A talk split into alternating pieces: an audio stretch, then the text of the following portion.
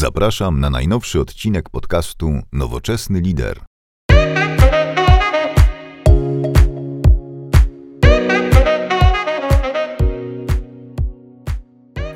Dzień dobry. Witam serdecznie w najnowszym podcastie Nowoczesny Lider.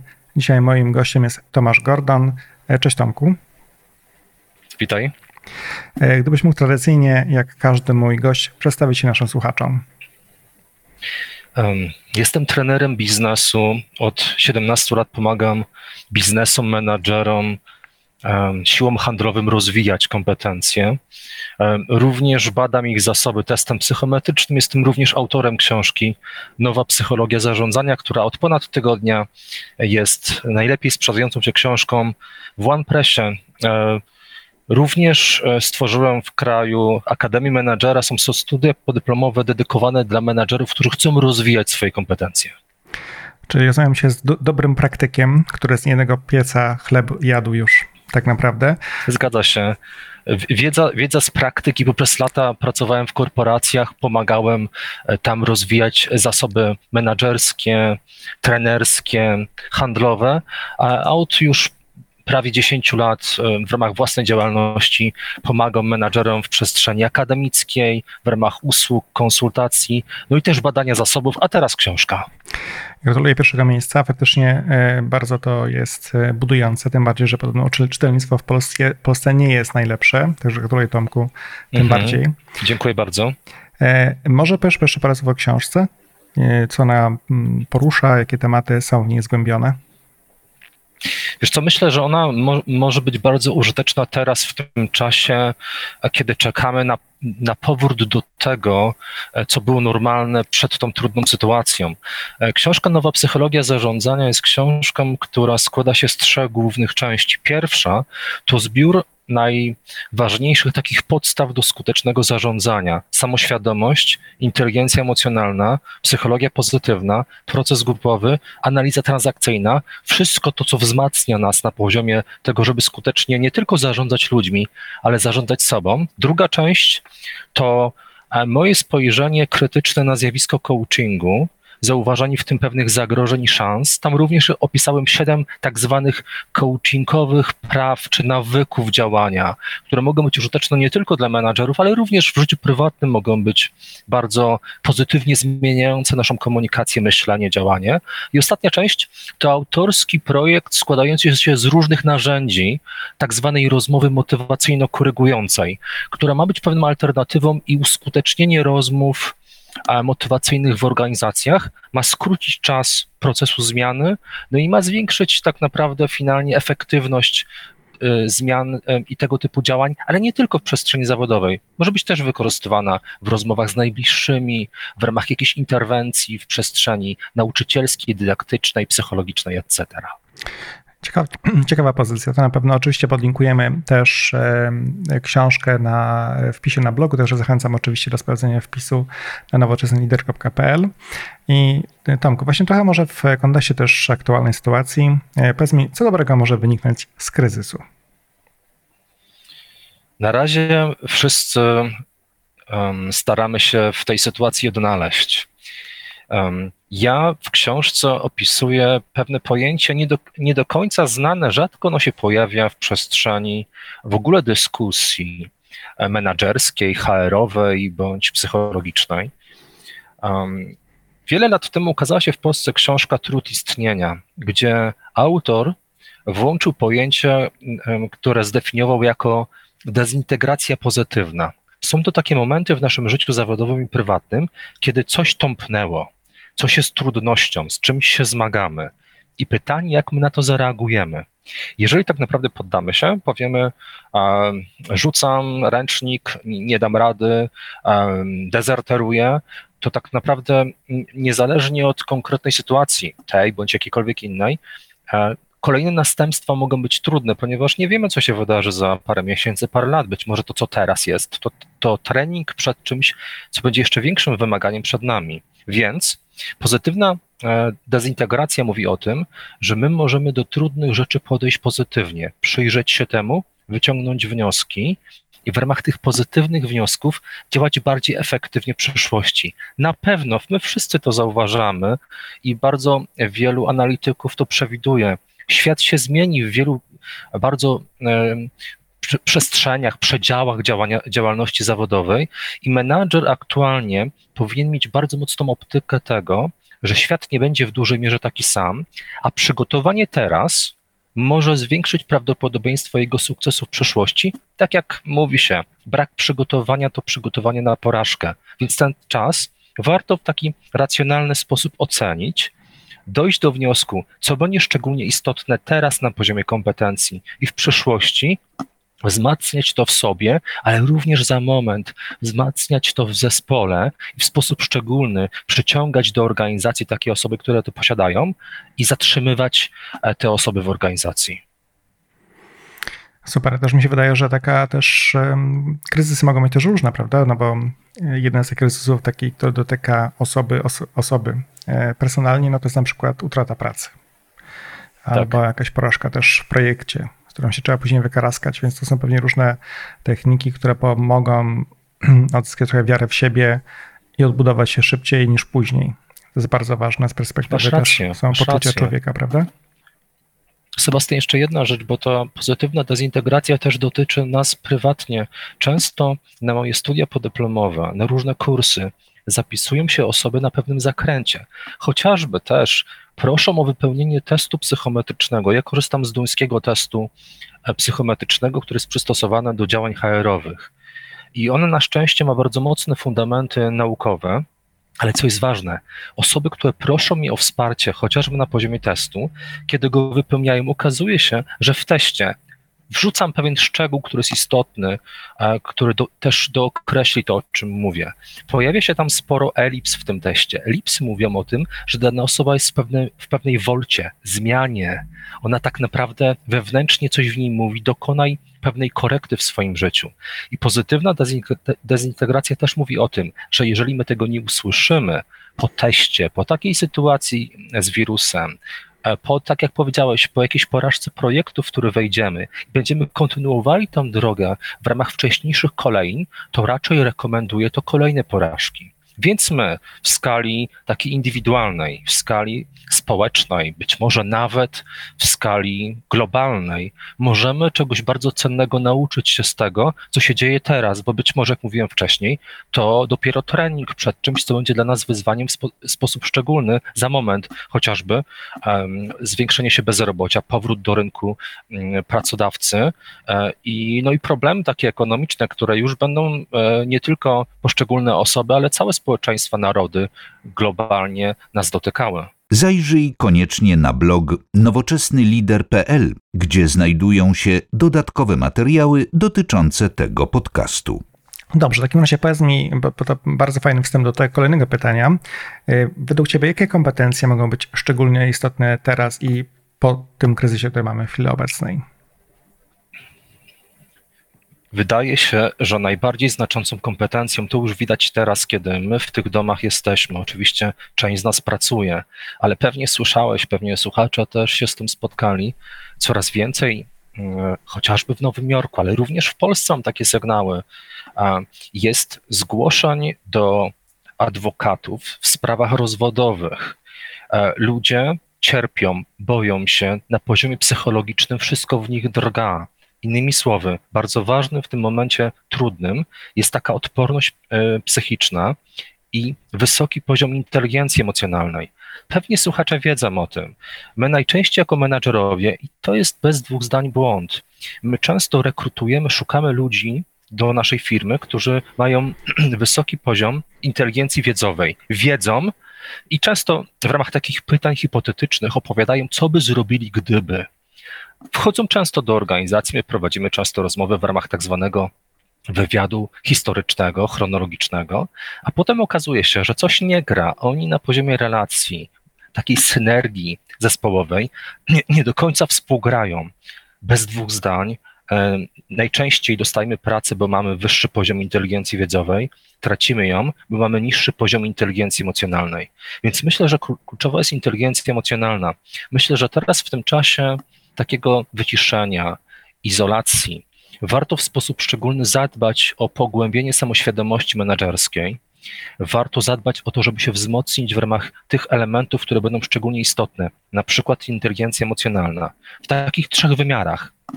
Pierwsza, samoświadomość. Wiem, co się dzieje ze mną, z moimi emocjami.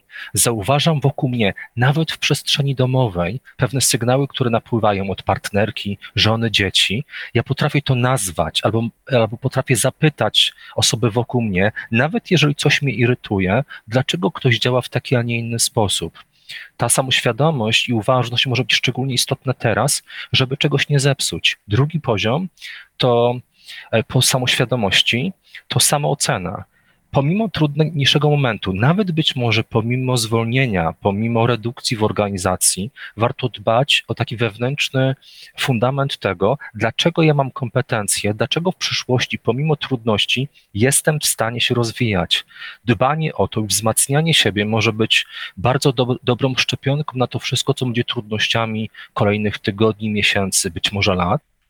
I ostatnia przestrzeń to samo zarządzanie, czyli jeżeli my wszyscy jesteśmy istotami emocjonalnymi i najczęściej reagujemy na początku emocjami, jest to całkowicie naturalne. Teraz e, skończyłem tekst do szefa sprzedaży pod tytułem w paszczy afektu, gdzie między innymi napisałem o tym, że my wszyscy reagujemy w sposób biologiczny, automatycznie, włączając emocje.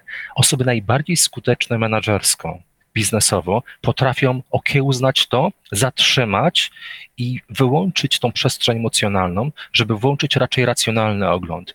Myślę, że w tej gonitwie teraz strachu, rozlewającej się paniki, a potem e, być może takiego, takiej, takiej beznadziei, gdy to się będzie przedłużało, osoba, która potrafi w sposób racjonalny stąpać po ziemi, być taką opoką dla innych, może być bardzo e, kompetentnym w ramach działań menedżerskich, ponieważ myślę, że przyszłość najbliższych tygodni, miesięcy to włożenie na barki menadżera odpowiedzialności, bycia takim mentorem przeprowadzenia ludzi przez tę trudną sytuację. Mhm. A Tomku, czy możesz może doradzić naszym słuchaczom, jak można mm, trochę bardziej pogłębić świadomość o sobie samym? Masz jakieś e, mhm. Mm, pomysły, coś, co można tak, rozpocząć tak, dzisiaj? Oczywiście. E, proponuję dwie ścieżki. Można, można to zrobić w ramach autoanalizy bądź pomocy kogoś z zewnątrz. W książce Nowa Psychologia Zarządzania rozpoczynam um, rozwój kompetencji od przywołania metafory Miltona Ericksona o pewnej drodze, o tym, jaką ważną rolę ma menadżer w ramach wzmacniania ludzi wokół siebie, ale również w ramach korygowania pewnych zachowań. Bezpośrednio po tej metaforze, właśnie w podrozdziale o samoświadomości menedżerskiej, opisuje ćwiczenie, tak zwaną górę lodową Dilca, która w bardzo łatwy sposób pozwala nam na wgląd, na wgląd, na który my często nie mamy czasu. My w tym świecie przed koronawirusem byliśmy bardzo, bardzo zabiegani, to jest całkowicie naturalne. E, zadania menedżerskie innego rodzaju, bo podejrzewam, że nie tylko menadżerowie słuchają Twojego podcastu, e, gdzieś tam wy, wyzwania mm, rodzinne, było bardzo mało czasu, żeby pozwolić sobie, na, żeby usiąść i żeby zastanowić się, co ja mogę zrobić, na jakim jestem etapie i czy moje przekonania i, i wartości są spójne z pewnym kierunkiem, w którym podróżuję. Więc można to zrobić na poziomie chociażby ćwiczenia w mojej książce, ale bardzo również polecam w sposób szczególny osobom, które wcześniej tego nie robiły, żeby zbadać się teraz profesjonalnym testem psychometrycznym, ponieważ on pozwoli nam naświetlić nas w tym czasie pomiędzy światem, który był i światem, który będzie, i może nam pomóc przygotować się na wyzwania przyszłościowe. Dodatkowo, dobry test psychometryczny może być, jeżeli na przykład teraz czujesz zagrożenie utrzymania swojego stanowiska pracy. Chciałbyś w przyszłości mieć większą szansę na aplikowanie i żeby zdobyć wymarzoną pracę, to test psychometryczny pozwala tobie odnaleźć kluczowe Twoje kompetencje i na podstawie tych kompetencji odnaleźć kluczowe doświadczenia z przeszłości i żeby tego używać w procesie rekrutacyjnym. Jednocześnie bardzo ważna rzecz, myślę, że czuję taką, taki warunek konieczny mojego też działania w przestrzeni naukowej, żeby o tym wspomnieć, żeby o tym teraz wspomnieć słuchaczom. Um, warto wybierać w sposób szczególny testy, które są zweryfikowane naukowo. Jest bardzo dużo e, na rynku testów, które powstały na tak zwanej typologii jungowskiej. Ostatnio pojawia się dużo opracowań, podręczników, które kwestionują to podejście. Więc warto wybierać testy przebadane psychologicznie, które są przystosowane do działań HR-owych. Wtedy zwiększycie prawdopodobieństwo miarodajności tego testu dla siebie. To jest bardzo fajny pomysł. No to poza tym jest jakby zatem działa dość duża statystyka, prawda, badania, algorytmy, które później również oceniają twoje odpowiedzi, ile się dobrze pamiętam, tak. jak działają te testy, prawda? Masz pomysł na nowy temat do podcastu? Napisz do autora na Facebook lub LinkedIn. Tak, zgadza się. I mm, ja często mówię, że warto nieraz zaufać matematyce, a propos tego, co powiedziałeś, bo my często jako menadżerowie, jako osoby, którzy gdzieś tam sprawują jakieś funkcje, funkcje stanowiska specjalistyczne, mamy konkretną intuicję, która jest wynikiem naszego doświadczenia. Ale ja, ale ja często słyszę od menadżerów, właścicieli firm, Tomek, ja często rekrutuję bardzo dobrze, ale często też ten nos mnie zawodzi. W tym sensie bardzo rekomenduję w rekrutowaniu innych za moment będzie pewnie tak, że kiedy wrócimy do świata już trochę innego po tym, co się dzieje teraz, tak trochę antycypując, podejrzewam, że wyzwaniem menedżerskim będzie to, żeby zweryfikować ludzi wokół nas i dobrać taki zespół, który pozwoli przejść ten trudny czas, kiedy potencjalnie zasoby finansowe będą mniejsze. W tym sensie lepiej to zrobić testem, niż robić to na czuje. Lepiej to zrobić testem, kiedy chcemy dorekrutować kogoś z rynku, e, z rynku pracodawcy, gdzie pewnie stawki będą niższe. Możemy zdobyć ogromny talent, gdy będziemy koncentrowali się na kluczowych kompetencjach. Plus, kiedy będziemy świadomi tego, co jest we mnie słabością bądź siłą, możemy, możemy bardziej suchą stopą przejść ten trudny czas. Ja teraz w jednym z artykułów, który na LinkedInie opublikowałem, tytuł tego artykułu to Lot nad gniazdem czarnego łabędzia. Rekomenduję, żeby w tym czasie nie szastać pieniędzmi, żeby być oszczędnym, bo ten czas jest czasem trudnym. Jeżeli e, warto zainwestować w to coś, to, co, co będzie produktywne. Myślę, co też udowadniają moi klienci. Oni teraz częściej niż wcześniej dzwonią do mnie, piszą: Tomek, mam czas teraz, żeby dokonać wglądu, żeby zanalizować swoje zasoby, bo nie wiem, jak będzie. Wiem, że będą ogromne wyzwania. Nie wiem, czy w aktualnym miejscu. I teraz głównie pracuję e, w przestrzeni pogłębiania samoświadomości przez użycie e, profesjonalnego testu psychometrycznego w ramach odpowiedzi na potrzeby rynku, nie w ramach kreowania. Oni mówią, Tomek, to jest ten moment, mam więcej czasu, jestem w takim nastroju, który pozwala mi w końcu spojrzeć w głąb. Fajnie. A powiedzmy, Tomku, jeszcze kontynuując temat e, samoświadomości i przygotowania się, jakie wyzwania kryzys rzuca menedżerom w dniu dzisiejszym, no i przyszłości tak samo? Mhm. Wiesz co, ja w swojej książce w, w ostatniej części, mm, mm, pierwszej części, czyli fundamentu, opisuję proces grupowy, który warto, żeby menadżer poznał i go wcielał w życie w organizacjach. A dlaczego o tym wspominam? Ponieważ bardzo rzadko w ogóle menadżerów się tego uczy. Uczy się psychologów, trenerów, Menadżerów często odseparowuje się od tej wiedzy. Dla mnie ona jest kluczowa. Za chwilkę powiem, dlaczego wspominam o tym teraz. Ja tam wprowadzam poszczególne etapy najważniejsze moim zdaniem procesu grupowego. Od zależności przez różnicowanie, przez kryzys odpowiedzialności, przez atak na lidera. Na tych głównych się koncentruję. Dlaczego o tym mówię? Ponieważ idealny zespół z mojego doświadczenia, z badań, to zespół, E, który menadżer prowadzi w taki sposób, żeby tam pogłębiać różnicowanie. Ludzie czują się bezpieczni, zaczynają być bardziej kreatywni, zaczynają być bardziej proaktywni.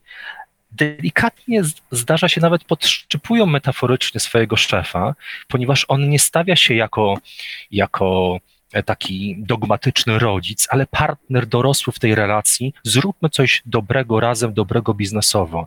I to jest najbardziej produktywny etap w procesie grupowym. Ludzie czują się bezpiecznie i są zaangażowani. I najczęściej proces grupowy zmienia się, kiedy do organizacji wchodzi nowa osoba, bądź my wchodzimy do nowej organizacji i zapoczątkuje, zapoczątkujemy pewien nowy proces. Teraz coś się stało w skali globalnej. To znaczy, zauważam, słyszę to od klientów. Wczoraj chociażby rozmawiałem z jedną z menadżer z dużej sieci aptek w Polsce i również potwierdziła moje obserwacje u innych klientów. Um, nastąpiła ogromna zmiana obecności załóg e, całych firm, jeżeli chodzi o proces grupowy. Oni przeszli do tak zwanego kryzysu odpowiedzialności, gdzie najwar- naj, najbardziej znamienuje ten etap strach, zauważanie zewnętrznego elementu, który wpływa na to, co się dzieje tu i teraz. Następuje takie zamrożenie ludzi w tym etapie. Oni są bezbronni i często zupełnie nieproaktywni. Oni czekają na coś. Oni się boją ruszyć.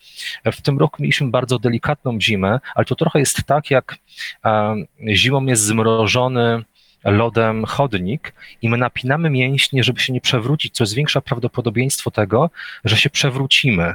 I jesteśmy trochę w takim stanie. Dodatkowo następuje coś, co ja nazywam teraz też, e, kończę tekst, który opublikuję na LinkedInie. My wracamy do czegoś, e, do czegoś, co się nazywa wtórnym, wtórną zależnością. To znaczy, ludzie boją się i ten strach powoduje, że oni potrzebują przewodnika w najprostszych rzeczach. I słyszę od menadżerów, Tomek, ja miałem dorosły zespół, oni byli tak zaangażowani, tak bardzo proaktywni, a teraz potrzebują często bardzo prostych rzeczy A, B, C, co zrobić, bo są, są całkowicie infantylni. A oczywiście oni to rozumieją dlaczego. Strach powoduje, że następ, następuje, wtórny, następuje wtórna zależność. Podsumowując, z racji tego, co się dzieje, z racji lęku, który się rozlewa, jest ogromna odpowiedzialność, która jest ulokowana na barkach menadżera. Menadżer po pierwsze, warto, żeby miał świadomość tego, że taki strach następuje i powinien pozwolić swojemu zespołowi, żeby w sposób delikatny tą negatywną energię z siebie wydatkował. Innymi słowy, żeby zapytał i żeby był otwarty na moment tego, żeby zespół opowiedział o tym, jak trudno im jest teraz w przestrzeni prywatnej i zawodowej, bo mają wiele wyzwań. Być może ty pamiętasz taką zabawę, być może słuchacze z czasów, kiedy byliście dziećmi. Brało się balon, napełniało powietrzem i się puszczało i, i z tego e, balonu to powietrze wychodziło. I to jest ta strategia pierwsza. Pozwalam, żeby to powietrze uszło, ale jednocześnie nie pozwalam, żeby mój zespół był w tej przestrzeni na e, napełniania tego balona i puszczania tego powietrza jeden po drugim, bo to jest całkowicie nieproduktywne. Kolejny krok to wejście menadżera, i to będzie wyzwanie, myślę, że najbliższych tygodni, miesięcy, wejście menadżera w rolę mentora.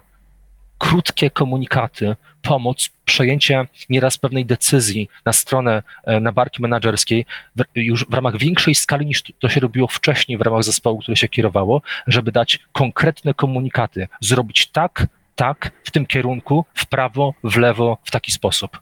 Myślę, że to może w tym trudnym momencie dać osobom poczucie bezpieczeństwa, a potem, kiedy oni, oni będą, będą się indywidualnie reanimowali w tej dorosłej postawie, wtedy można krok po kroku przechodzić e, znowu w budowanie tej, tego różnicowania, odpowiedzialności, przejmowania um, um, wolności, odpowiedzialności na swoje barki i wtedy można wchodzić bardziej w tą rolę coacha, osoby, która towarzyszy w tym procesie zmiany, procesie rozwoju. Teraz wyzwanie pierwsze, rozumiem, pozwalam empatycznie te emocje trudne wydatkować, ale bez jakiego, jakichś fajerwerków negatywizmu, a potem przekazuje krótkie komunikaty, bo oni mogą być zamrożeni strachem. Super, Tomku. Bardzo serdecznie dziękuję za rozmowę. E, oczywiście, jeśli podeślesz mi linki do swoich artykułów na LinkedInie, również przy, z przyjemnością je podlinkuję na blogu. Także zapraszam serdecznie wszystkich słuchaczy do Dziękuję. Odwiedzenia nowoczesnego lidera. Życzę powodzenia, e, zdrowych, wesołych świąt, bo to już zaraz po pojutrze. Dziękuję bardzo. Ja też oczywiście życzę Tobie spokojnych świąt, a przede wszystkim teraz myślę, że wszyscy powinniśmy sobie życzyć takiego zdrowia i takiej stabilności emocjonalnej, ponieważ pamiętajcie, że teraz łatwiej, do, e, mniej, mniej kroków do wybuchu w przestrzeni zawodowej i prywatnej, więc spokoju i zdrowia Wam życzę. To prawda. Dziękuję Ci bardzo serdecznie i do usłyszenia. Dziękuję. Zapraszam Cię do wysłuchania innych podcastów. Odwiedź nowoczesnylider.pl.